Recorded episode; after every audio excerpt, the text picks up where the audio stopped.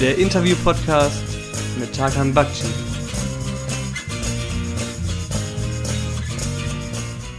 Hey, herzlich willkommen zur ersten Ausgabe des Interview-Podcasts. Für die erste Folge habe ich mich mit Thilo Mischke getroffen. Thilo ist Autor und Journalist und schreibt für sehr, sehr viele Magazine. Äh, unter anderem für die Zeit, äh, für den Stern äh, und auch für die GQ. Er hat übrigens auch eine Kolumne im Deutsche Bahnmagazin, also falls ihr das nächste Mal Bahn fahrt, schaut einfach mal ins Magazin rein, da findet ihr ihn.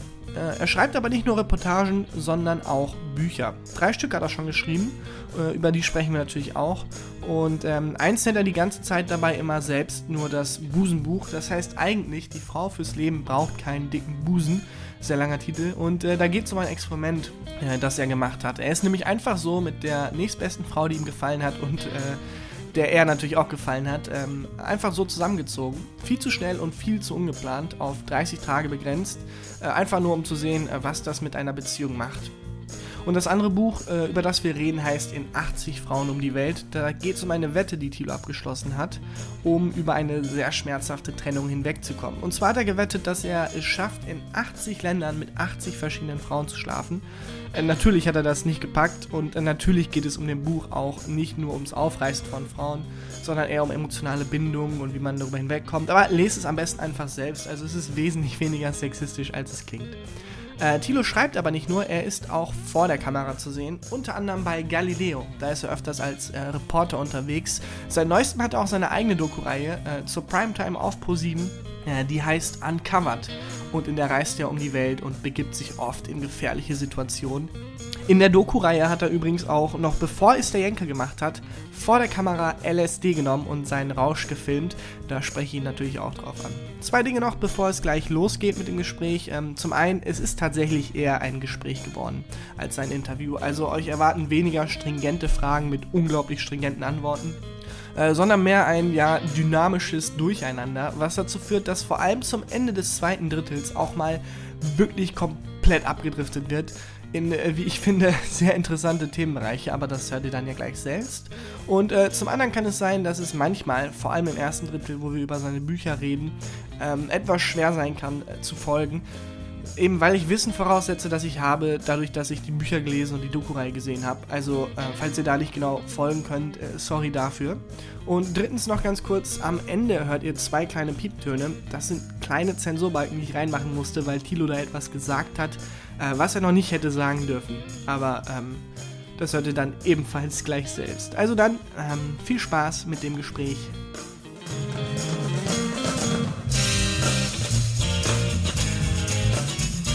Also ich glaube, der meiste Tilo ist in dem Sexbuch drin. Äh, äh, weil da habe ich einfach so, da habe ich so getan, als wäre ich Sexexperte und habe eigentlich nur erzählt, was ich denke über Sex. Ja.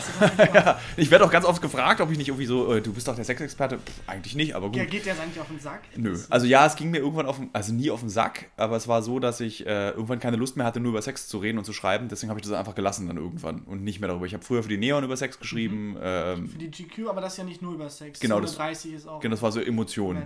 Genau. Äh, und der einzige Ort, wo ich noch über Sex schreibe, ist für die Jolie, weil das aber auch niemand liest, den ich kenne. So, das ist so der Grund. Deswegen kann ich da einfach in Ruhe noch ein bisschen über Sex denken und schreiben. Das macht Spaß, aber ich wollte auch nicht so wie meine Kollegin äh, Paula Lambert, ich wollte halt nie so ein Sexexperte werden. Und äh, Mischke, der nur über Sex redet. Ja, das äh, hat, glaube ich, auch ganz gut geklappt, vor allem mit Uncovered, wo du genau. um die Welt reist. Auch ziemlich spannend. Aber zurück zum Buch, weil das interessiert so, ja. mich wirklich. Die, äh, ähm, und zwar, ich habe die beiden Bücher auch irgendwie im Zusammenhang gesehen. Also wie das so stimmt quasi äh, Band 1, Band 2. Genau. Und ähm, habe mich halt immer gefragt, ist das jetzt eine Romanfigur Tilo oder ist das Tilo Es ist zu 30% Tilo Tilo und zu 70% eine Romanfigur. Romanfigur also so die, die, die, die, Figur handelt oft so, wie ich nicht handeln würde. Oder die Figur handelt dann zum Beispiel, das ist jetzt schwierig, eigentlich kannst du es nie raustrennen. Aber ich lasse meinen geschriebenen Tilo so handeln, wie ich vielleicht sogar handeln wollen würde. Oder ich lasse ihn was erleben, was, was, wie würde ich dann reagieren. Aber also damit wird er dann natürlich wieder persönlicher, die Figur. Aber ähm, so, der, der, der normale Tilo hätte nie gesagt, ich gehe, äh, ich reise jetzt also ich glaube ernst, obwohl die Roman-Tilo weiß auch eigentlich schon in Polen, dass sagen, er, also, dass es alles hier nicht hinhaut. Ich habe auch das Gefühl, das weiß er vorher schon. Ja, ja. Äh, deswegen ist der Titel in 80 Frauen um die Welt, da musste auch ziemlich viel Hate entgegengesprungen Ganz sein. viel, aber hat sich auch super verkauft deswegen. Und ich, was ich am meisten mochte, war, ähm, dass ganz viele Leute das total doof fanden, und dann gelesen haben und dann, fand sie es total schön oder es hat, Ja. ihn, hat sie berührt oder es war so. Ja, ich fand das bei ähm, Markus Lanz war das, glaube ich, ganz schlimm, wo er dich dann halt immer damit pikiert hat, hey, 80, das kann doch nicht sein und sonst was. Ja. Und war dabei aber selber sehr, sehr sexistisch, weil er quasi davon ausgegangen ist, ja, eine Frau, die kann ja nicht äh, Ja. One-Night-Stand-mäßig, das ist ja, du nutzt sie ja aus und sowas. Das fand ich unglaublich bezeichnend für äh, jemanden sehr gesetzten, sehr politisch korrekten, der halt in seiner politischen Korrektheit dann aber extrem sexistisch war. Der Typ ist ja sowieso ganz lustig. Ich finde den total nett. Äh, vor der Kamera erkenne ich ihn nicht wieder, wenn man mit ihm spricht hinter der Kamera. Also es hat vor der Ka also es ist noch so, glaube ich, so ein traditioneller klassischer Moderator, Ja. der zwei Figuren verkörpert. Ja, ich glaube auch, er wäre aufgeschmissen ohne, also ich will jetzt nicht bei Markus Lanz nee. äh, ohne Knopf im Ohr. Das kann sein, äh, man muss sich auch mal vorstellen, der macht dann irgendwie so gefühlt vier Sendungen am Tag und du, Ja, äh, auch. das sind dann irgendwie so 16 Leute, auf die du dich konzentrieren und vorbereiten musst. Das schafft einfach auch kein Mensch. So, aber da steht dann halt Produktionswert dem äh, Produkt im Weg. Also wenn du sagst, wir produzieren nur eine Sendung am Tag oder eine in der Woche und ich kann mich auf meine Gäste vorbereiten, würde die Sendung wahrscheinlich ganz anders wirken. Wenn der, sorry, ich mach mal harter Bitte? Bruch, äh, wenn der äh, Romantilo 30% ist, wie sehr verknüpft mit der Realität sind die Ereignisse? Also die Reise hast du ja wirklich gemacht. Ja, ja. Die sind, das ist so ein, ähm, da, also sozusagen die Länder und die Orte, die ich dort erlebt habe, habe ich erlebt. War ich dort. Und ich habe auch Frauen kennengelernt auf dieser Reise, klar, warum auch nicht? Weil nun, Ja. also die Geschichte ist ja wahr, ich war Single und habe echt Arsch gelitten. Ähm, Auch mit gelitten mit der Frau, die vorher die Verlobte deines besten Freundes war? ja, die lustigerweise war die ja auch bei der, das ist alles wahr, tatsächlich. Alter das ist ein echter, echter Teil. Äh, die war auch, bei- das ist ganz lustig, weil die dann bei einer Lesung auch war und das Buch auch nie lesen wollte, weil sie sich dann auch immer gefragt hat, was es denn jetzt war daran und was es nicht da war. Möchte ich lesen, wie mein Ex-Freund, den ich ja auch noch geliebt habe nach der Trennung, äh, mit irgendwelchen anderen Frauen schläft, um mich zu vergessen, will ich das wissen. Aber sie war mal bei einer Lesung und das war ganz witzig, weil ich dann meinte, so da hinten sitzt im Übrigen die Frau, warum dieses Buch überhaupt geschrieben wurde. Und sie dann so hochrot. Oh. Also es gibt, es, ähm, also es ist, ich glaube einfach, wie viele Romane, Ja. äh, du nimmst dir, was du hast aus der Realität und machst es dir so, wie sie dir Klar. gefällt. Ich glaube auch nicht daran. Also komplette Fiktion existiert, glaube ich, nicht. Das ist dann halt nur so stark gespiegelt und Ja. äh, auf links gedreht, dass man es nicht wiedererkennt. Selbst Harry Potter oder jeder. Also ich glaube, es gibt keine komplette Fiktion. Na, Hogwarts zum Beispiel bei Harry Potter ist Porto. Also sie hat ja angefangen, das Buch zu schreiben in Porto und wenn du einmal durch Porto läufst, Ja, ich habe das Buch nicht gelesen. äh, dann siehst du so, okay, das sieht tatsächlich alles so aus, wie sie, es im Buch Hogwarts beschreibt. Ja, gibt's das auch bestätigt meine These, Genau. die ich jetzt komplett ins Blaue mal erfunden ja, habe. also klar, du kannst nichts aus, also der Mensch, das Bewusstsein des Menschen ist nicht in der Lage, alles aus dem Nichts zu nehmen. Es muss irgendwas nehmen, filtern und aufschreiben. Das, also das, deswegen finde ich ja auch mal so krass, wenn du so Krimis oder äh, Thriller liest, die so wahnsinnig brutal sind. Dann frage ich mich immer so, uh, was geht in dem Kopf dieses Autoren vor? Der muss ja eine gewisse Lust empfinden, das aufzuschreiben. Ja, wobei ich glaube, ich habe weniger Angst vor jemandem, der diese Lust auslebt, als vor jemandem, der diese Lust äh, ähm, sagt, nein, nein, nein, habe ich gar nicht. Ja, wahrscheinlich. Also, ich glaube auch, wo wir gerade über Sex geredet haben, ich glaube Menschen, die halt ganz, ganz clean sind und nee, Sex und nicht drüber reden, ich glaube, die haben die größten gedanklichen Leichen im Keller. Wenn sie es nicht ausleben können, auf jeden Fall. Die größten ja. Fetische. Ähm, dein, ähm, beim zweiten Buch ist das jetzt relativ äh, spannend geendet. ja, Ähm, realitätsmäßig, das ist Roman. das ist Roman. Genau, das kann man auch ganz hart sagen, weil da war, das, lustigerweise ist das zweite Buch für die Geschichte, äh, da habe ich geübt, äh, Dialoge zu schreiben. Also da habe ich mich dann, also ich, du, du kannst ja mit deinem Werk dich auch weiterentwickeln oder mit dem, was du machst. Ich würde jetzt nicht sagen, das ist Literatur, auf gar keinen Fall ist es Literatur, nichts ist Spaß. Ich habe Spaß gehabt, das aufzuschreiben. Aber ich wusste, ich will, Warte mal, das finde ich sehr geil, dass du Literatur und Spaß, weil ich glaube, das stimmt tatsächlich. also du kannst auch Spaß haben und Literatur erschaffen, klar. Ich weiß nicht, aber ich Ja. glaube, dass äh, schon Literatur unter sehr, sehr viel Schmerz entsteht. Zumindest das, was man Ja, klassisch als Literatur das, das glaube ich auch. würde. Und äh, ich hatte auch nie so diese Eitelkeit, zumindest bis jetzt. Also jetzt werde ich langsam eitler, das spüre ich. Ähm, so, wenn jemand sagt, schreib mal ein Buch, dann wollte ich wissen, wie funktioniert es, ein Buch zu schreiben. So, und ich hatte immer, also ich, einer der großen Lebenspläne war, vor 30 ein Buch zu schreiben. Das habe ich glücklicherweise dann auch geschafft. Das äh, Busenbuch kam ja später. Und da habe ich dann, also bei der die Weltreise, da war tatsächlich auch wirklich viel Schmerz und viel, ich schreibe auf, das Originalmanuskript war auch 600 Seiten lang, also es war noch viel, viel dicker. Äh, und ich habe dann auch selbst gedacht, okay, das will kein 600 Seiten kannst du das niemandem erzählen. Und der Verlag wollte auch ursprünglich dieses Buch gar nicht so rausbringen. Das war eine Lektorin, die dafür gekämpft hat, dass das Buch so bleibt, wie es ist, weil der Verlag wollte so eine Fick- und Bums-Anleitung tatsächlich haben.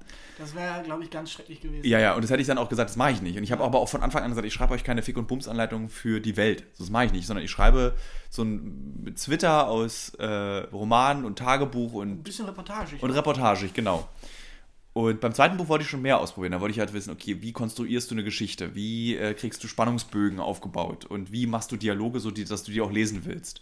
Und das führte dann eben zum Beispiel zu diesem Drehbuch, dass ich dann da üben konnte, Nur Dialoge. Wo du gerade das mit dem Schmerz verarbeiten und Ja. Selbstverseiten gesagt hast, ich glaube, das ist auch ein großes Anzeichen für Literatur, wenn man, weiß ich nicht, Fallada zum Beispiel oder Kafka, die waren ja schreibkrank Ja. und haben halt Manuskripte geschrieben wie sonst was. Ich glaube, das ist halt auch Kunst generell, eine Art mit der Realität einfach fertig zu werden vielleicht. Und Ja. deswegen ist es wahrscheinlich auch immer auf links gedreht, weil es halt nur ein, ein Fertigwerdungsprozess ist. Also bei der Weltreise zum Beispiel war es auch so, die habe ich wahnsinnig schnell runtergeschrieben. Also das ging wirklich, kam raus und hörte nicht auf. Und am Tag habe ich 10, 15, 20 Seiten geschrieben. Und bei dem Busenbuch war es tatsächlich so, dass ich da wirklich dann auch so, okay, ich habe jetzt keinen Schmerz.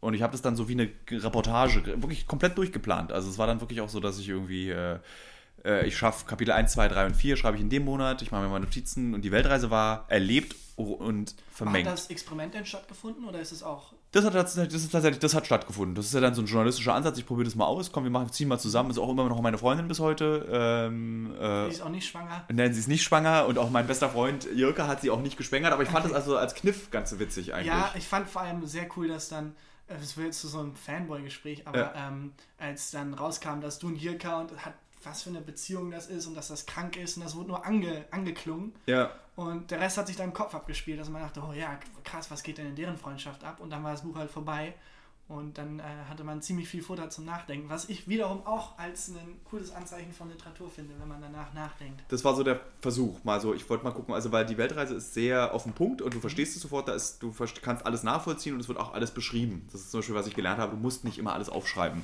was du irgendwie so erlebst. Und bei dem Leser, du musst nicht alles erklären, der kann auch selber denken. Und das habe ich dann da ausprobiert. Und da war der Plan eigentlich auch nochmal ein drittes Buch zu schreiben, dann wenn das Kind da ist. Und das würde ich dann, das würde ich zum Beispiel dann knüpfen an mein eigenes Kind, was ich da gemacht habe. Also wie fühlt sich das an? Dein eigenes Kind? Also wenn ich ein Kind zeuge, was ich unbedingt will, was irgendwie aber. Ach so, ich dachte, Genau. ja, Und dann würde ich dann das dritte Buch, dann Ja. wäre das eine Trilogie und damit ist es dann für mich abgeschlossen, Ja. eben was passiert, wenn ein neuer Mensch in dein Leben tritt, der du bist oder zu 50 Prozent du bist. also du willst auf jeden Fall Kinder haben. Ja. Äh, eigentlich, das ist schon seit Jahren schon, nur, ich, nur dass ich mit meiner Freundin zusammen produziere und sie unglaublich gerne auch reist und mit dabei ist, wenn wir die ganzen Sachen machen. Du hast ja auch ein relativ unruhiges Leben. Ja, ich habe mir das aber auch so konstruiert, weil ich, wie ich es auch aufschreibe, tatsächlich auch eine unruhige Person bin und äh, mich sehr gerne nicht mit mir selbst beschäftige und deswegen wahnsinnig viele verschiedene Sachen mache. Also so auch dieses, ich habe mich gerade eben noch getroffen mit dem Wissenschaftsressortleiter vom Stern, also auch diese Kombination von Schreiben, Fernsehen, vor der Kamera, hinter der Kamera, Dinge ausdenken, so äh, irgendwie will ich diese Lebenszeit, die ich habe, mit allem ausfüllen und nutzen. Und ich mag Aber hast du da nicht Angst, dass du von allem ein bisschen und von nichts richtig machst? die Angst existiert, aber ähm, Hat sich bisher als. hat sich einfach noch nicht ja. so, also klar, die Texte könnten besser sein, die Qualität könnte höher sein, aber ich bin zufrieden mit dem Text. Und es geht, also wenn ich was schreibe oder eine Reportage mache und ich spüre selbst, wenn was scheiße ist. Und dann ändere ich das, wenn es dann scheiße ist. Ähm, Aber ich versuche so wenig wie möglich so, also 99% von dem, was ich tue, ist Handwerk und nicht Kunst. So, und so kannst du einen Ohrring hässlich machen, gehst aber nochmal ran und dann wird er irgendwie hübscher. Und so kann ich das auch mit meinen Texten und mit meinen Ideen halten. Zum Beispiel Uncovered ist auch nicht 100% perfekt, was ich da gemacht habe. Das sind Dinge, die mich wahnsinnig nerven. Ähm, da, und mein Team, also wir machen es ja zu dritt, es ist ja ein Drittel meiner Arbeit ist von, von Uncovered bin ich. Ähm, aber ich mache es für jemanden und wenn ich es für mich mache, dann kann ich es perfekt unglaublich machen, aber dann kriegt es keiner mit und dann mache ich es, aber dann bringt es mir auch nicht, weil ich bin sozusagen nicht der, der so verschlossen für sich schreibt, so wie Kafka geschrieben Zum hat, der eben eher, eher zufällig zu einem äh, Ja, Literat... danke Max Brot. Ja, ähm, hm, nicht schlecht. Ja, ich hatte eine ganz lange intensive Kafka-Phase. Die hatte ich auch. Sehr, sehr peinlich. Ich hatte auch ein großes Kafka-Poster über dem Bett, wo ich dachte, das ist cool. Und dann ist mir irgendwann aufgefallen, als dann mal jemand mit nach Hause kam, zum Beispiel, wenn man das Licht ausmacht, es ist sehr, sehr gruselig, ist, wenn Kafka einen anguckt die ganze Zeit. Das ist ein absoluter Abturner. Ja, Kafka ist toll. Also so meine Eltern haben beide ihre, ähm, also meine, meine Eltern sind beide Buchhändler und mein Vater hat dann nochmal studiert, aber sie mussten als Buchhändler eine Diplomarbeit schreiben, so war das in der DDR und sie haben beide über Kafka geschrieben. Ach echt? Ja, und deswegen hat Kafka bei mir in der Familie auch eine große Rolle gespielt. So mit nach Prag fahren und äh, Ja, ich finde, er ist für mich halt einfach der Inbegriff von Literatur, was ähm, die Verarbeitung von Schmerz, aber auch dieses, die Realität auf links ziehen. Ja. Und fast, also fast noch spannender als die Texte von Kafka sind ja manchmal sogar fast die Texte über Kafka, wenn du merkst, ach du Schande, das, was ich da letztens von ihm gelesen habe und so geil fand und ich wusste, warum finde ich das so. hast du auch diese, so? diese, da gibt es ja dieses Äh, über seine Frauen. Stach- Ah, nee, nee, welche Frau denn? Ähm, wie heißt sie? Das war, ich habe vergessen. Felice Bauer vielleicht? Ja, also die seine große Oder- Liebe. Äh, Also alle all- zwei große Lieben, glaube ich. Genau. Einmal Felice Bauer, mit der er verlobt war, hat nicht geklappt. Und einmal äh, Milena. Genau, Milena ist ja diese, Von, ja, diese, wo da, die sozusagen ganz viel, dann, dann seine Schwestern spielen ja noch eine Rolle, Mhm, also die genau, sind ja auch als Frauen äh, wichtig. Und ähm, das war so, da war eben, da waren diese Briefe, die er geschrieben hat, das war dann eben so eine Art ähm, äh, Biografie nur auf die Frauen bezogen und wie die ihn beeinflusst haben, diese zwei und seine Schwestern. Wie hieß denn dieses Buch? Das ist ewig her, dass ich das gelesen habe. es gibt auch unglaublich viel Literatur über Kafka, Ja. dass man da manchmal gut vom Böse nicht trennen kann. Aber es klingt spannend, weil Das ich war sehr mal gut. die gesammelten Briefe an, sie heißt nicht Milena, aber von, da haben wir gerade ver- ja, Ja. die Briefe halt äh, gelesen. Ja, die sind ja ganz berühmt sogar, die Briefe, und, ne? Ähm, ja, und da fühle ich mich für das letzte Stück Dreck, wenn ich denke, oh gut, das alles, was ich bisher jemals in Textform verschickt Ja. habe, äh, äh, ist es wertlos. Andererseits ähm, finde ich es auch spannend, die Brief, also ich habe mir oft Gedanken darüber gemacht, ob vielleicht in 200 Jahren jemand sagt, der Weltautor Thilo Mischke, wir veröffentlichen jetzt seinen WhatsApp-Verlauf. und Der wäre ziemlich rein. trauig. Äh, das ist so, ich hasse ja, ich benutze auch, ich, das ist so, wir haben, ich habe, da gibt es eine lustige Geschichte mit meinem Verleger bei Knauer. Äh, Das ist eine wahnsinnig intelligente Frau, äh, die äh, mich wirklich beeindruckt. Also die ist so Mitte 60 müsste die sein und ich habe es so sehr genossen, mit ihr zu sprechen, dass ich versucht habe, so eine Art Verleger-Autor-Gespräch per E-Mail äh, zu erzeugen, so wie diese, was habe ich, ich habe auch diese Verlegerbriefe. Ähm, ähm, Tucholsky hat mal sein Buch so angefangen, dass er einen Fake Ja, Konversation zwischen ihm und den Verleger gemacht hat, was ich auch sehr charmant fand, wo man aber direkt gemerkt hat, dass es fake ist, weil das ist, glaube ich, sehr, sehr schwer. Wenn du jetzt sagst, okay, und du schreibst das mit dem Ja. Kopf, okay, das wird jetzt vielleicht bald veröffentlicht, schreibst du ja ganz anders. Nee, ich wollte gar nicht, dass es veröffentlicht wird, sondern ich hatte das Gefühl, dass ich so eine, auf so eine, auf, ich wollte endlich per E-Mail schreiben, so wie ich per Post schreibe, also postalisch. Genau, weil ich einfach Lust hatte, mich mit dieser Person auseinanderzusetzen, Genau, ihr das ist das, was ich mit dem WhatsApp-Verlauf Ja. meinte. Und als Antwort kamen dann irgendwie immer nur so, so drei Wörter. Aber eine ewig lange Mail und irgendwie total viel Mühe gegeben und beim Formulieren und dann so als einfach so, nee. Also ja, toll, können wir machen, treffen wir uns auf einen Kaffee. Also es hat auch nicht funktioniert. Dein erster Text wurde, glaube ich, mit 21, 22 erst abgedruckt. Also, äh, Steht ich, auf Wikipedia. Genau, äh, also mein, ich habe mein, meine erste Geschichte wurde in der Dummy veröffentlicht, in Ausgabe 2, Spaß. Äh, ich habe aber vorher schon geschrieben. Also ich habe dann so, wie, wie klassischer Weg. Also ich habe mit 13 oder 14, ich wollte Buchhändler eigentlich werden, weil meine Eltern den Buchhändler beide sind. Und habe dann aber mit 12, 13 festgestellt, so, pff, ah, irgendwie will ich das doch nicht werden. Das ist irgendwie so, wenn ich mir das angucke, ist halt wie, ob du nun Äpfel verkaufst oder Bücher. Ist egal. Ist eigentlich letztendlich egal, nur dass mein Vater zum Beispiel Bücher sehr liebt und deswegen schlecht Bücher verkauft, weil er sie dann irgendwie so, weil die Leser sind ja eh alle zu doof. Äh, und was ich Warte nochmal, dein Vater verkauft schlecht Bücher. er hat, er war lange, also er ist jetzt in Rente, aber er hat sozusagen, er war ein schlechter Buchhändler, also er war ein toller Buchhändler, aber ein schlechter Verkäufer. Ja, So. da habe ich, Florentin hat mir mal die Geschichte von seinen Eltern erzählt, also Arbeitskollege von mir. Äh, die Mutter hatte auch einen Laden und die hatte CDs und da kam ein neues, neue CD raus von der Band und die war heiß begehrt, war dann direkt ausverkauft. Und dann kamen immer wieder Kunden in den Laden und wollten die CD haben und die meinte, nee, haben wir nicht. Hat Florentin irgendwann mal gefragt, warum bestellst du das denn nicht einfach nach? Und dann meinte sie, nee, die sollen erstmal die anderen aufkaufen. die sollen jetzt erstmal alles andere aufkaufen, dann bestellt die nach. Hat nicht lange gehalten, der Laden, finde ich aber sehr, sehr sympathisch. Das ist eine gute Geschichte. Ja, mein Vater ist so ähnlich, weil er kommt dann, also er, der hatte so eine Reisebuchhandlung und er ist eigentlich Kulturwissenschaftler, äh, aber da, nach der Wende gab es nicht mehr so viel Verwendung für Kulturwissenschaftler aus der DDR. Also war er wieder Buchhändler und dann kommen natürlich Leute und möchten gerne irgendwie einen Reiseführer Israel und er, äh, m- hätten sie nicht auch Interesse an der Kulturgeschichte des Nahostkonflikts? Das so. ist aber ein, So. das ist ein cool, das ist Ja, eine sehr coole also das Figur. lief auch alles, die Buchhandlung lief, aber er war halt schon ein anstrengender Verkäufer, so für den Kunden. War sehr herausfordernd. Ich fand das super, aber die Kunden oft so Du nicht. hast übrigens auch Kulturwissenschaft angefangen Genau. zu studieren, oder? Auch, Auch- wegen dem Papa oder Ja, weil das war, ich fand Studiengang war, nee, nee, ich fand es wahnsinnig spannend. Also ich habe aus mit großer Überzeugung studiert, Kulturwissenschaften und Japanisch. Ähm, und nebenbei dann weitergeschrieben. Genau. Achso, wir waren eigentlich bei der Schreibegeschichte. Jedenfalls mit Ist- 13 habe ich beschlossen, ich werde Journalist. Ja. Ich finde Schreiben toll, habe in der Schule immer das einzige Fach, in dem ich gut war, war Deutsch bis zur Oberstufe, dann war ich schlecht in Deutsch. Äh, weil irgendwie so Geschichten ausdenken fand ich toll. Irgendwie so und aufschreiben. Und, und habe das dann auch wirklich mit großer Leidenschaft betrieben. Seit 15 Schülerzeitung, klassischer Weg, dann irgendwie so ein beknacktes Friedrichshainer Stadtheft, habe ich irgendwie über Trompetenvereine geschrieben. Und irgendwann habe ich dann gesagt, so, ich habe keinen Bock, ähm, eben so diesen Weg zu gehen, so über Lokalredaktionen, größer. Und ich habe da, ich gucke jetzt einfach, ich gehe an den Kiosk, kaufe mir alle Magazine, die ich toll finde, lese die und schreibe fertige Reportagen und schicke die einfach, also so wie ich mir als da 19-, 20-Jähriger vorgestellt habe, eben Reportagen, was, wie funktioniert das. Und so war das auch mit der Dummy und mit der Neon damals auch. Also ich habe dann einfach fertige Texte an die Redaktion Da wären geschickt. wir wieder bei der Einstellung, scheiß drauf, ich mach's einfach. Genau. Und, ja. das hat funktioniert. Und dann habe ich für ein Videospielmagazin auch genauso. hab- Du hast sogar ein paar ähm, äh, Preise gewonnen für deine Ja. Videospielreportagen, was mich gewundert hat, weil ich nicht gedacht hätte, dass du ein Videospieltyp bist. ich bis heute halt mein großes Geheimnis. Ich liebe Videospiele. Du liebst Videospiele. Und heute Abend treffe ich mich auch mit meinen Freunden. Wir spielen ein komplexes Rollenspiel als Brettspiel. Ernsthaft? Ja, weil ich das wirklich mag. Ich habe Wirklich hätte ich gar nicht ja, gedacht. so Es Eskapismus einfach. So äh, großartig. So Das macht mir einfach cool. Spaß. Also ich habe leider überhaupt keine Zeit mehr und ich habe auch nie wirklich intensiv gespielt. Aber ich habe halt mich mit der Materie aus. Ich mochte dieses Thema und ich mag dieses Medium einfach.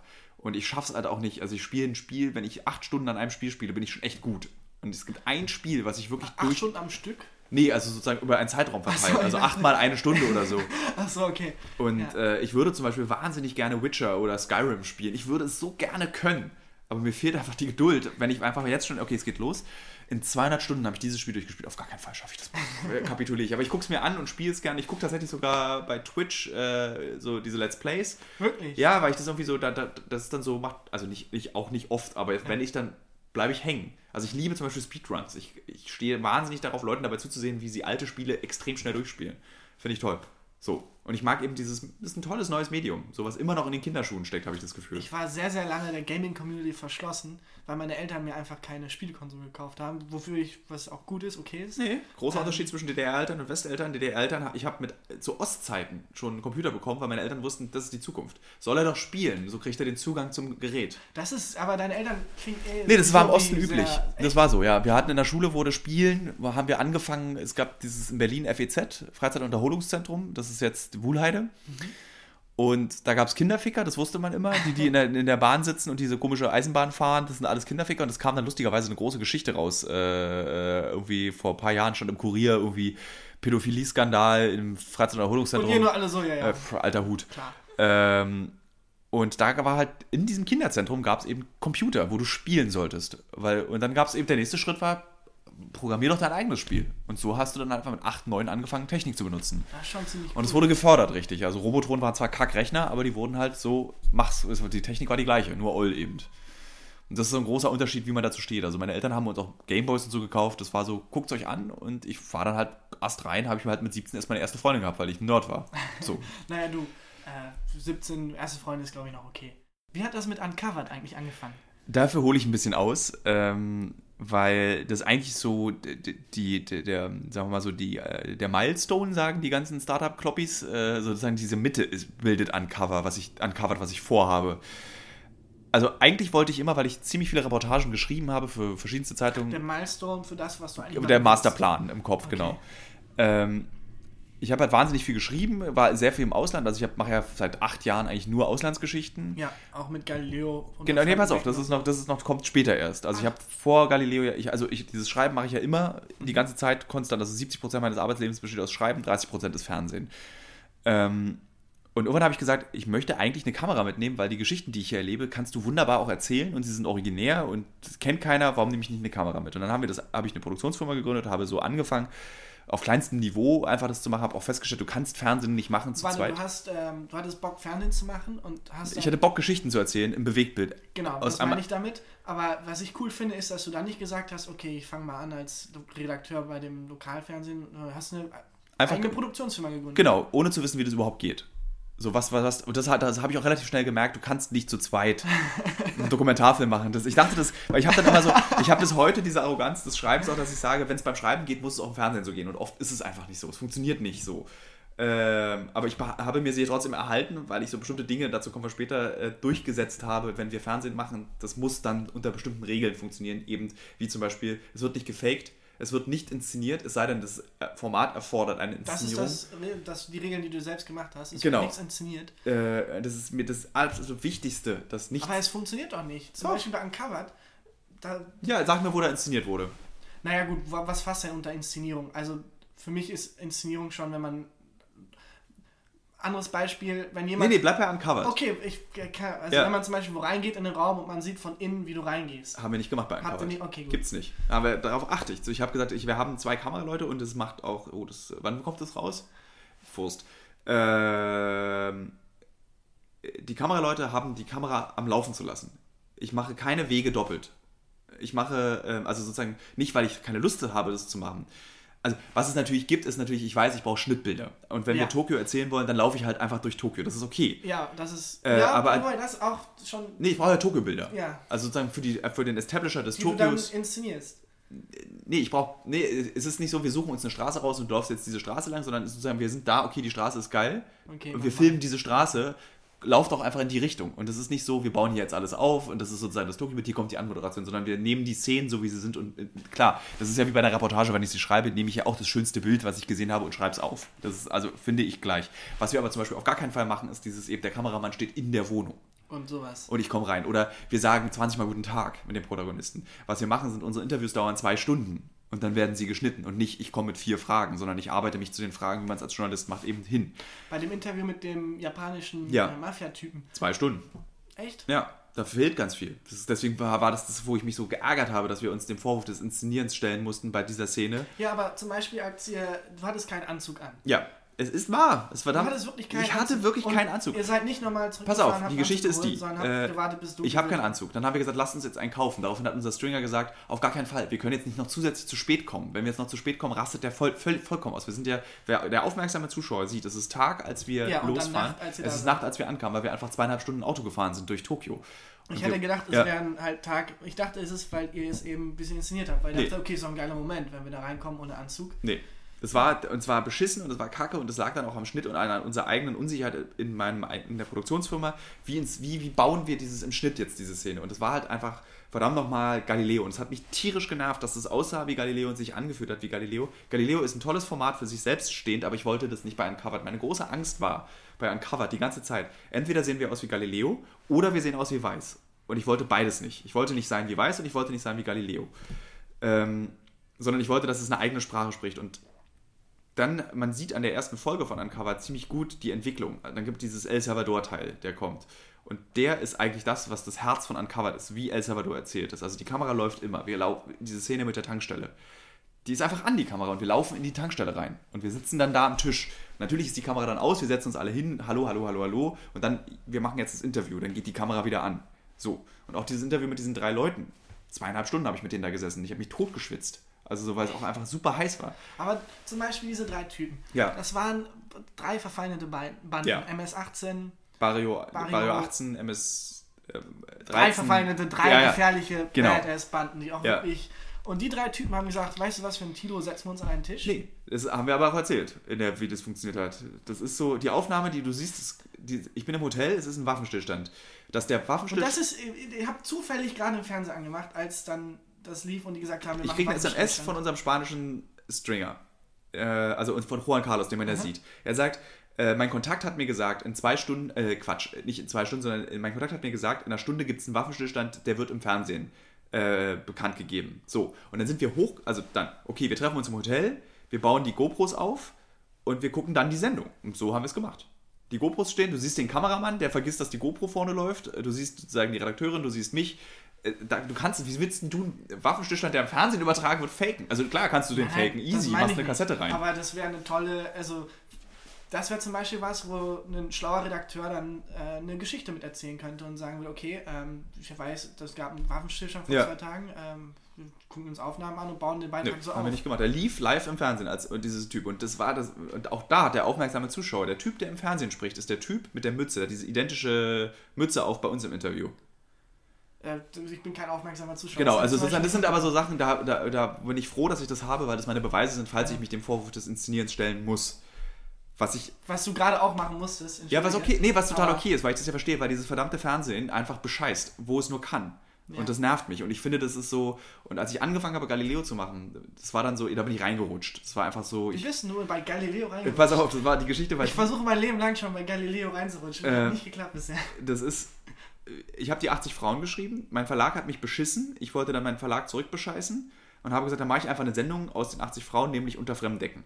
Und was auf jetzt noch, wie ich zu Galileo gekommen bin, und dann war das so, dass wir das mit einer großen Produktionsfirma zusammen gemacht haben, weil wir noch viel zu klein waren, um das selber zu machen.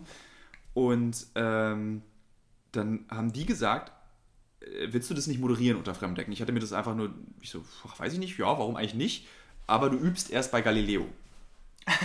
und dann war ich bei Galileo. Das ist geil. Und das hat Spaß gemacht. Also ich, aber da war dann, da habe ich dann aber sehr, sehr schnell gemerkt, was ich will und was ich nicht will. Was mir dann den Ruf eines arroganten Galileo-Moderators eingebracht hat, weil ich halt an diesen Inhalten immer, also ich habe, glaube ich, drei Filme gemacht, mit denen ich inhaltlich nichts zu tun hatte. Und ab da habe ich gesagt, jetzt mache ich nur noch, wo ich inhaltlich was du hast mal Panzer getestet oder sowas? Genau sowas. Das, war so, das, genau. war die, das war der allererste Film, ist dieses mit dem mit diesem äh, Panzerpferd über Bierbank, geht eine Bierbank kaputt.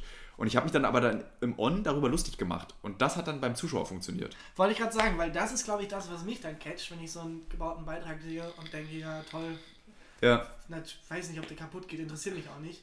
Oder wenn ich dich dann sehe und du hast dieselbe Einstellung, ja. das ist, glaub, das klappt, glaube ich, ganz gut. Und das ist das, wo dir ein von oben jemand sagen würde, nee, Tilo, das kannst du nicht. Ja, ich habe dann auch Anrufe bekommen, so wie, Tilo, du musst, sei bitte weniger Berlin, sei mehr München. Und ich dann, es tut mir echt leid, ich werde das nicht, also wie, warum und weshalb? Ich meine, was, was, dann macht das alles keinen Sinn. Und dann funktioniert es meiner Meinung nach ja. auch nicht so gut.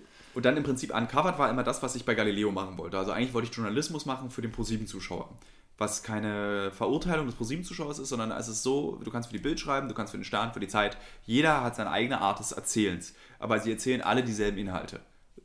Und das, ich fand das total spannend für eben den ProSieben-Zuschauer, der eine große Gruppe darstellt, einfach das Zuschauer. Also du hast das ganze Spektrum von irgendwie, äh, das sage ich wertfrei, von Hauptschüler bis eben Abiturient. Ähm, und sie interessieren sich aber für die Art, wie ProSieben Inhalte darstellt. Weil das macht ProSieben grundsätzlich nicht schlecht, finde ich. Ähm, es gibt Ausfälle, wie bei jedem Sender, die total peinlich sind und doof, und wo du dann sagst, puh, das ist irgendwie so, hätte ich irgendwie jetzt mir nicht so vorgestellt, aber was soll's. Und es hat aber nicht funktioniert. Es war dann mal, nee, wir können das nicht machen. Und dann haben wir halt, äh, das hieß, Uncovered hieß erst Don't Fuck With. Und Don't das war die, Don't Fuck With. So. Also das war sozusagen die Ursprungsthese der Sendung war, wir nehmen uns ein journalistisches Thema und ich gehe ganz stark auf Konfrontation. Don't fuck with drugs, don't genau, fuck with gangs. Das ist auch dem noch erhalten geblieben. Und wir, das, man merkt es dem Programm auch an. Also sozusagen, ich stelle drängende Fragen. Ich, diese Situation mit dem Yakuza, wo der so aufgesprungen ist, das war ja so, weil ich dem halt eine provokative Frage gestellt habe, weil eben das noch das Konzept war von Don't Und die auch noch sehr provokativ übersetzt wurde. Ja, das war das. Und das zum Beispiel ist halt auch nicht inszeniert. Und ich war so sauer auf diesen, auf diesen Stringer. Das war so, der war ja auch besoffen. Der hat sich ja dann, der war ja einfach, ich war ja, wir haben ja alle getrunken und ich war aber so aufgeregt, äh, dass der Alkohol bei mir nicht gewirkt hat. Und da war ich einfach, das, das ist dann super fürs Format, aber beschissen für mich als Journalist, wenn der meine Frage irgendwie übersetzt mit, er, der lügt. Du sag, er sagt, du lügst. So.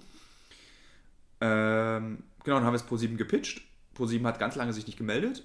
Und dann wollte ich, dann dachte ich mir, okay, dann haben wir für RTL 2 einen Film gemacht und dann gab es diesen kurzen Zeitraum, wo RTL 2 gesagt hat, wir werden jetzt ein cooler Sender. Mhm. Haben auch die Weiß, laufen, Weiß Reports und Echtzeit gab es dann diesen, diesen ähm, ziemlich, da haben wir einen Film über Zombies gemacht, der auch wahnsinnig Spaß gemacht hat. Und dann dachte ich, wir schlagen jetzt einfach mal Don't Fuck with RTL 2 vor. Die wollen neue Formate, die wollen jugendlich und jung und hart werden. Und äh, dann habe ich das gesagt. Und ich mag ja ProSieben und ich habe auch gesagt, ich möchte hier mit offenen Karten spielen, ich würde aber gerne dieses Format machen, weil mir das was bedeutet. Und dann meinen sie, ah nee, dann lass uns doch noch mal ein bisschen überlegen. Und dann wurde daraus uncovered. Ähm, hast du dich eigentlich sehr geärgert, als beim Yankees mal Drogen genommen wurden? Äh, ich, äh, habe ich nicht. Ich habe mich nur darüber geärgert, was, wie uns der Arsch, wie viel Angst wir hatten, äh, dieses LSD-Experiment zu machen vor dem Jugendschutz. Noch, apropos Inszenierung, ja. du hast noch nie zuvor LSD genommen? Nee, ich nehme auch gar keine. Also ich habe gekifft, klar, wie jeder in der Schule gekifft hat. Und ich hatte, hatte vor sechs Jahren einen fetten, wirklich so, ich nenne es mein, äh, das weiße Rauschen-Moment, äh, Absturz vom Kiffen. Und zwar habe ich in meiner Wohnung von meiner Ex-Freundin ein altes Gras gefunden und dachte, das wäre oll. Und habe beim Geburtstag meines Bruders dachte ich, ich baue jetzt so eine lustige Tüte aus pur, nur Gras. Ich habe immer mit Tabak geraucht und rauche die und habe die komplett geraucht. Und es war der schlimmste Trip meines Lebens. Und dann habe ich vor sechs Jahren aufgehört, einfach auch kein Gras zu nehmen.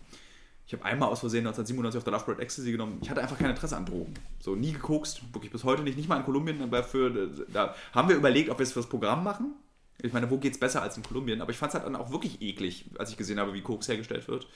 Und LSD, Alter, immer Schiss vorgehabt. Also so, es ist eine Droge, die ganz viel Angst macht. Und tatsächlich für den LSD-Teil des Uncovered Drugs habe ich im August 2000 15 angefangen zu recherchieren. Also ich habe mit der besten Freundin von Albert Hofmann gesprochen, äh, die ich unbedingt auch im Film haben wollte, aber die ist einfach zu alt.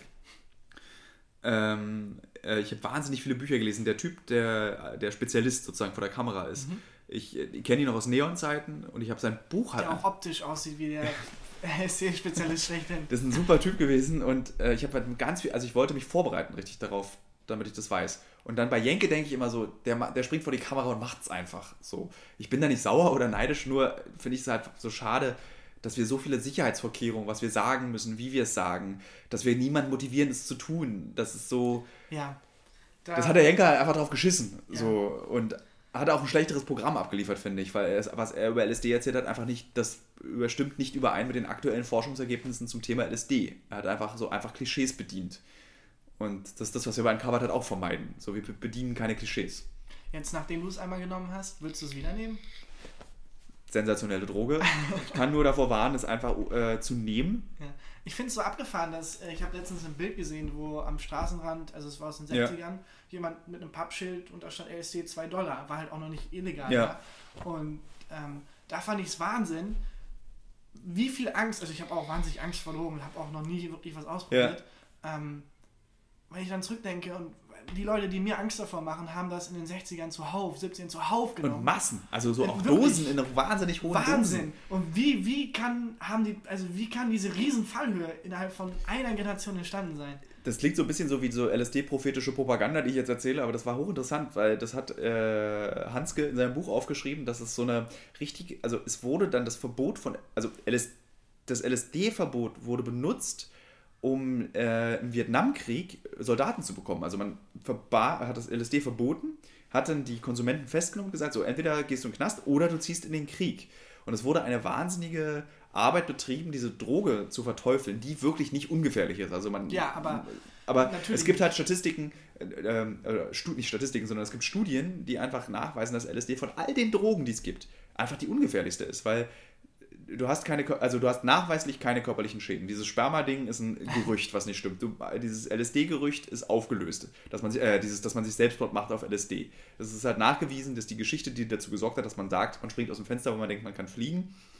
Kennst du die Geschichte dazu? Nee, aber die, es gibt ein relativ komisches, Harold und Kuma haben da so einen kleinen Clip, wo die halt ähm, so ein Werbevideo zeigen, wie jemand kifft und dann sagt, ich bin unverwundbar, ich kann fliegen und dann aus dem Fenster springt. Ja. Das ist wahrscheinlich eine Parodie dann darauf, die genau, ich damals das ist eine Geschichte, habe. die aus den 60er, 70ern kommt von einem sehr berühmter republikanischer Fernsehmoderator in den USA, hat seine Tochter verloren durch Selbstmord. Und er hat in ihrem Zimmer LSD gefunden und sie ist aus dem Fenster dieses Zimmers gesprungen. Und er, er hat dann einfach so einen Feldzug gegen LSD gestartet um zu, und hat gesagt, dieses LSD hat dazu geführt, dass meine Tochter aus dem Fenster gesprungen ist. Aber in der Autopsie war kein LSD zu finden, sie hat keinen Trip genommen. War sie war einfach depressiv. doch die Vergewaltigung von ihm. Oder so, also das wahrscheinlich nicht. Hätte das, hätte darauf äh, ähm, also sozusagen, also man hat einfach sehr viel Angst. Es ist aber auch richtig, also es ist eine gefährliche Droge, weil du musst, du kannst... Jede Droge ist gefährlich, aber auch aber jeder so, Mensch, Saufen und Rauchen ist auch gefährlich. Jeder Mensch hat, finde ich, eine, ja. eine, gewisse Kapazität, mit Gefährlichkeit umzugehen. Ja. Ähm, apropos gefährlich, ja. ähm, du hast schon ein paar Leichen in deinem Leben gesehen, ne? Äh, einige, ja. Also nicht viele. Ich habe jetzt vor kurzem die erste, Uncovered, die erste richtige, ko konkret vor mir liegende, verwesende Leiche gesehen, ja. Ich weiß nicht, warum ich das gefragt habe, aber ähm, das ist, finde ich, absolut. Da habe ich das geguckt und gesehen, scheiße, der sieht gerade wirklich eine Leiche. Ja. Da hatte ich halt, da ist das Momentum bei mir auch, also ich bin ein sehr skeptischer Fernsehzuschauer, aber da ist das Momentum bei mir mit der Inszenierung aufgebrochen zum Beispiel. Ja. Ähm, wo auch die Kamera dann drauf gehalten hat. Äh, wie schläfst du nachts noch? Also nach seit all der, also nach all der Scheiße, die du bisher erlebt hast. Da hilft Island. Ich fahre dann nach Island, um meinen Kopf leer zu bekommen. Aber ähm, das habe ich. Ich habe als Printjournalist schon ziemlich viel Mist gesehen und irgendwann wirst du kalt. Ja, das hatte ich ja. mit inbegriffen in die also Frage. Du, du wirst schon, du wirst irgendwann so. Also das Dramatische an El Salvador war, dass der Vater kam unerwarteterweise. Also es gibt ja dieses, äh, wo wir da mit ja. dem sprechen. Also auch das nicht inszeniert. Der kam einfach, der saß dann da und kam dann da runter und der Vater ist da. Und ich so, ach du Scheiße, der Vater ist da. Und das wird hart. wenn dann aus der Leiche eine persönliche Geschichte wird. Wenn aus, diesem, aus dem Körper wird es plötzlich der 17-jährige Sohn, den der Vater, der neben mir sitzt, seit zwei Wochen sucht und heute die Gewissheit hat, dass dieses Kind tot ist. Sein Kind, was eine Woche später seine Ausbildung beginnen sollte bei dem Vater in der Firma. Das ist hart. Und darüber denken meine Freunde und ich waren zusammen da darüber denken wir seitdem nach. Und du, du, diese Stimmung im Auto, als wir von dem, wir mussten ja dann weg, weil es dunkel wurde, Kameramann, zu dem ich auch ein sehr persönliches Verhältnis pflege, äh, wir saßen einfach, du, da hast dann so zweieinhalb Stunden Autofahrt Stille. Und dann war, mussten wir nachts noch drehen, diese Szenen mit der Polizei, mhm. wo ich dann auch hinten drauf sitze. Das haben wir nachts dann auch in derselben Nacht gedreht, dann haben wir, sind wir alle aufs Hotel. sehr intensiv war. Ja, El Salvador war generell, gehört zu den krassesten Erfahrungen, die ich je in meinem Leben gemacht Warte habe. Mal, du bist mit deiner Freundin, weil die auch an der Produktion Ja, genau. Meine, also meine Freundin ist, weil sonst hätte ich keine Beziehung, die seit sechs Jahren läuft, ist, sie muss mit. Also ja. so, und sie ist halt einfach eine tatsächlich ein Naturtalent, was Sprechertexte betrifft. Habe ich noch nie erlebt. Mhm. Sie hat auf. Sie schreibt die oder die sagt Ja, sie auf? schreibt die. Okay. Äh, sie kann aus dem FF Sprechertexte schreiben. Und sie ist, hat im Bundestag sechs Jahre gearbeitet und war nie Fernsehredakteurin, sondern wir haben es einfach ausprobiert, weil sie hatte gute, sehr gute Ideen. Viele Ideen sind auch, also ein Großteil der Ideen bei Uncovered kommen auch von ihr äh, was für Themen wir machen. Sie ist wahnsinnig flink im Themenrecherchieren. Und dann meinte ich so, oh, dann lass es doch einfach, hör auf im Bundestag. Musste sie eh, weil sie bei der FDP gearbeitet hat, war dann vorbei. Oh Gott. Nee, aber Angestellte des Bundestags, nicht Angestellte der FDP. Okay. Äh, und ähm, hat dann einfach wunderbar funktioniert. Und jetzt reisen wir zusammen und machen diese Filme zusammen. Und das ist ganz toll. Wann geht das Ding online? Du, keine Ahnung. Ähm, ich denke mal, wann willst du es denn online Weil haben? wir eben... Das ist kein Problem. Also ich liegt zum, kannst sagen, was du willst. Okay. Wenn du Kindervergewaltigung gut findest, dann sag nee, ich, finde Kindervergewaltigung gut. gut. Ich leg dann einen Pieper drüber, okay. so wie ich das gerade bei mir gemacht habe, dann hört man das nicht. Okay. Ist schon okay. Äh, nee, finde ich nicht gut. Ja, äh. ich, ist auch eine sehr, äh, Gott sei Dank, eine sehr unkontroverse Meinung. Ja, ich habe mich lange damit auseinandergesetzt, weil meine, die Frau, weshalb ich das Buch geschrieben habe, ist therapiert ähm, Pädophile. Und ich habe sie. Warte, welche Frau? Welches Buch? 80 Frauen. Okay. Also die große Liebe sozusagen, die ist Psychologin und therapiert Pädophile. Okay, ich dachte, ich hab, sie wäre pädophil. Nee, äh, sie kann, kann sie gar nicht sein. Wieso äh, kann sie das nicht sein? Weil das bei Frauen anders heißt. Ist, Ach so. Also es, gibt, also es gibt tatsächlich, wir darüber, das war eins, eins der Themen, Gibt es mehr männliche Pädophile? Fast ausschließlich. Und es gibt fast ausschließlich noch äh, Und es ist lustig, äh, sie hat mir mal erzählt, dass eine Form von Pädophilie bei Frauen ist Kindsmord, wenn du dein eigenes Kind umbringst. Oder diese Krankheit, wenn du deinem Kind. Also das Pendant zu Pädophilie genau. bei Männern ist bei Frauen Kindsmord. Genau, und äh, weil es so, also und es gibt dann so, sie erzählte mir, wenn es mal eine weibliche äh, Frau, also eine Frau gibt, die sagt, ich fühle mich sexuell hingezogen zu Kindern, die, also Pädophilie ist ja, dass du dich hingezogen fühlst, sexuell zu ähm, nicht geschlechtsreifen. Genau, also Geschlechts, also du kannst das Geschlecht nicht eindeutig identifizieren. Ach so. Das ist ganz wichtig, weil das macht mich immer so. Also ich habe ja tatsächlich durch sie eine sehr dezidierte Meinung zu diesem Thema, weil sie mir, ich habe sie halt abgefragt und weiß einfach alles darüber, was echt grausam ist, wenn sie Vorträge vorbereitet. Das ist ein toller Smalltalk für, ja, für äh, Aber das hey. ist hoch, hochinteressant, ähm, weil das natürlich total schwierig ist, wenn du so ein Politiker, der mit einer 17-Jährigen bumst, dann wird er ja in der Presse als Pädophiler bezeichnet, was einfach nicht stimmt. Äh, es ist falsch. Äh, er ist, äh, ich glaube, hebefiel heißt das Wort, wenn du auf Pubertierende stehst. Und das ist gesellschaftlich natürlich genauso wenig akzeptiert. Weil Pubertät ja auch bei jedem individuell beginnt und aufhört. Genau, also sozusagen, er steht aber schon auf eine Frau. Und Pädophile stehen auf eben diese Körper, die weder männlich noch weiblich aussehen. Ich hatte mal eine Doku über äh, Pädophilie gesehen, in der ein Pädophiler dann interviewt wurde und seine Aussage war, die sie auch immer wieder bei anderen anklang. Ähm, ja, ich wusste damals einfach nicht, dass das Menschen, also ich habe die so als, als, als Gegenstände Kinder gesehen und jetzt, das waren seine eigenen Kinder, sind die halt erwachsen geworden und das hat ihn so ein bisschen puh, das Gehirn zerplatzen lassen, weil er damals einfach nicht gecheckt hat, dass ja. das Menschen sind. Und ähm, also da merkt man halt, dass da extrem was im Gehirn äh, verschoben ist. Und äh, es gibt, also sie ihrer Meinung nach und ihrem Institut auch nach, ist es so, dass äh, Pädophilie, also diese pädophile Fantasie, es gibt wahnsinnige Abstufungen mhm. dazu. Also die pädophile Fantasie, das Masturbieren zu pädophilen Material, äh, die Übergriffigkeit. Und ein Großteil, also es gibt viele Leute, die pädophile Fantasien haben, dazu aber zum Beispiel nicht masturbieren. Und dann gibt es, jetzt wieder bei Sexexperten-Geschichten. Und die Zahl der Übergriffigen ist wahnsinnig gering, also sozusagen, die dann wirklich missbrauchen. Und da ist dann eben was in der moralischen Rezeption durcheinander geraten. Also äh, die meisten Pädophilen werden abgehalten, eben weil sie wissen, es ist ungehörig, es gehört sich nicht, es schadet diesem Kind, genau. wenn, ich sie wenn ich missbrauche. Das äh, ist auch eine Frage, die ich mir immer gestellt habe, wenn ich, was ich Gott sei Dank nicht bin, pädophil wäre, würde ich halt einfach, dann würde ich halt einfach sexuell frustriert sein, aber ich würde doch niemals ja. überdürftig werden. Und das ist tatsächlich ganz vielen, sie erzählte mir eben auch von, äh, äh, also alles natürlich anonym, dass ja. die Fälle sind so, dass du eben du hast Familienväter, die verzweifeln an, daran, weil sie eben ihre Kinder nicht anfassen wollen. Sie wollen Hilfe. Und was dann eben, das, das hat sich aber mittlerweile geändert, wenn, wenn die Bild dann wieder schreibt, Kopf ab, hier schneide ihnen den Penis ab. Das hilft natürlich auch nicht den Pädophilen, die Hilfe suchen, wenn sie dann so stigmatisiert werden und Hilfe brauchen. Also das ist halt so. Ja. also, also ich will jetzt nicht Pädophilie verharmlosen, aber die können ja auch nichts dafür, dass sie eben sexuell angezogen sind von, von Kindern.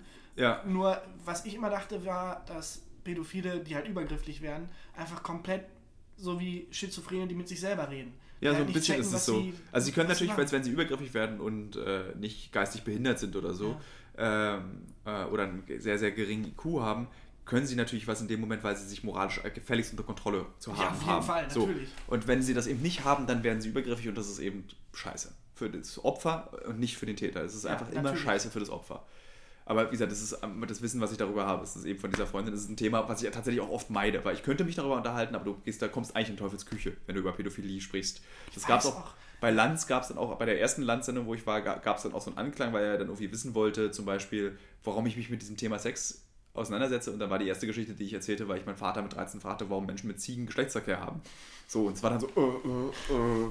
Und so, so, Ich frage mich, woher du wusstest mit 13, dass Menschen mit Ziegen Geschlechtsverkehr weil mein Vater eben als Kulturwissenschaftler wahnsinnig viele solcher Bücher hatte und ich die einfach heimlich gelesen habe. Und dann habe ich dann äh, Debatten über, äh, es gibt ein tolles Buch, was ich jedem empfehle zu lesen, Sexualästhetik von Peter Gorsen und da gab es ein großes Kapitel über Sodomie. Und dann habe ich halt mit 13 wollte ich wissen, was ist der Grundvater, weil das Buch habe ich nicht verstanden. Das ist ja cool. Also nicht Sex mit Ziegen, sondern das mit 13. Ach, das finde ich gar nicht so schlimm. Das Da werden jetzt diese ganzen Peter-Aktivisten werden äh, mir da auf dem Hut aufs Dach schreiben, aber es ist mir so, wenn Leute Sex mit Ziegen haben wollen, bitte habt Sex mit Ziegen, mir ist das so egal.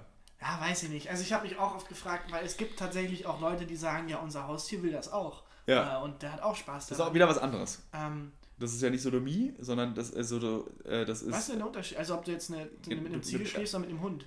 Na, das ist eine, du hast eine Beziehung aufgebaut zu dem Tier. Ah, okay. Und wenn du einfach sozusagen Bauer bist und eine Ziege wegknatterst, weil du irgendwie seit sieben Wochen auf dem Feld keinen Geschlechtsverkehr hattest, dann ist es, du hast keine körperliche, keine emotionale Beziehung. Okay. Das zu ist- deinem Haustier hast du eine Ja, ja, emotionale das ist Beziehung. noch was anderes, das stimmt. Ja. Nee, was ich, äh, wo ich mir dann Gedanken gemacht habe, ist, ob man, man, ist vielleicht ein richtig schlechter Vergleich jetzt mit Kindern, aber, ähm, oder mit, mit Jugendlichen. Man sagt ja, mit 14 oder mit 15 ist es erst egal, Sex zu haben. oder 14 in Deutschland, ja. 14, weil die davor einfach nicht zurechnungsfähig sind. Auch die können halt nicht Ja. sich selber entscheiden, okay, das mache ich jetzt meinem Körper. Und das können Tiere ja an sich auch nicht. Also ein Hund. Ja, aber Menschen und Tiere ja- sind unterschiedlich. Ich finde, Ja, unterscheide deswegen da hatte ich gesagt, das Ja. ist ein schlechter Vergleich. Aber ähm, man kann, man darf ja auch keinen Hund mit Schlagsahne füttern, weil man sagt, es schmeckt ihm. Und dann sagt, ja, aber der weiß ja nicht, was schmeckt und was Weil nicht. den Vergleich kriege ich nicht hin. Ja, ich auch nicht. War auch ein sehr schiefer Vergleich. Ja. Ähm, ja, ich wollte nur darauf hinaus, ich weiß nicht, wie sehr man sagen kann, okay, dem, dem, der Ziege ist das egal oder der, der, die Meinung der Ziege ist jetzt nicht wichtig oder die Meinung des Hundes ist jetzt nicht wichtig. Sagen wir es mal so, ja, wahrscheinlich, wenn wir tief in die Seele einer Ziege sehen, fühlt sie sich vermutlich missbraucht. Wenn wir, aber ich bin da so wirklich ein knallharter Biologe an der Stelle, der sagt, einfach eine Ziege hat ein Bewusstsein. Von, ja. Aber ein Hund zum Beispiel nicht. Ein Hund hat ein wesentlich größeres Bewusstsein als eine Ziege. Wahrscheinlich haben die ein ähnliches Bewusstsein, aber die Frage ist, äh, wie groß ist die Reflexionsgabe dieses Hundes und dieser Da gibt es tatsächlich auch Tests mit so, so einen Spiegeltest und sonst was, ähm, wo man halt Tiere vor Spiegel stellt und erkennen die sich und Ja. den Punkt und so. Und es ist extrem interessant, wie manche Tiere, Delfine zum Beispiel, wie krass selbstreflektiert die sind. Ja, das sind ja auch die großen Vergewaltiger der Meere, ne? ja, ich wollte den Bogen dazu spannen. Und wenn du dann mal guckst, was für andere menschliche Verhalten die dran Ja. Zum Beispiel Vergewaltigung oder Drogenkonsum, das ist echt freaky. Ja. Waren das nicht, das waren Seerobben, die Pinguine vergewaltigen. Ich glaube, Vergewaltigung hat, es ist im Tierreich, ähm, aber es heißt, wir nennen es halt Vergewaltigung. Im Tierreich ist es einfach tierische Sexualität. So. Wir setzen eben dieses, der, der Wille, also die Frage ist, wie viel Willen besitzen, also hat ein Tiere, ein, hat ein Tier einen Willen, den du brechen kannst, zum Beispiel. Oder, oder sagen wir unseren Definitionsrahmen, das Ja, das ist schon wiederum. ist zu viel Moral und Ethik jetzt gerade. Ja, wobei Ja. ich finde, das ist auch schwer, das über Tiere zu sagen. Ich finde, das müssen wir über einzelne Tiere sagen. So ein Fisch zum Beispiel, glaube ich, checkt gar nichts. Aber bei einem. Aber eine Qualle zum Beispiel ist, stellt man immer wieder fest, bei der man ja noch weniger Bewusstsein unterstellen würde als einem Fisch. Wahnsinnig intelligente Tiere. ja, und deswegen finde ich es Ja. halt schwer zu sagen, okay, die Ziege kann man ficken. Ja, Äh, weil vielleicht ist die Ziege ja innerlich, äh, äh, vielleicht steht sie seelisch verworfen danach. Genau. Aber Gut, dann wird sie halt einfach gegessen. weil, ich wollte gerade sagen, Ja. gut, das ist schwer, einen moralischen Zeigefinger zu heben, wenn Ja. man nachher noch ein Steak essen geht und aus dem Hühner-KZ äh, Ja. sich Fleisch runterdrückt. Das war mein Gespräch mit Thilo Mischke. Hat mir sehr viel Spaß gemacht und ich hoffe euch auch. Und wenn ich das nächste Mal wieder die Möglichkeit habe, mit einer interessanten Person zu sprechen, dann nehme ich das Mikro wieder mit und äh, lade es hier hoch.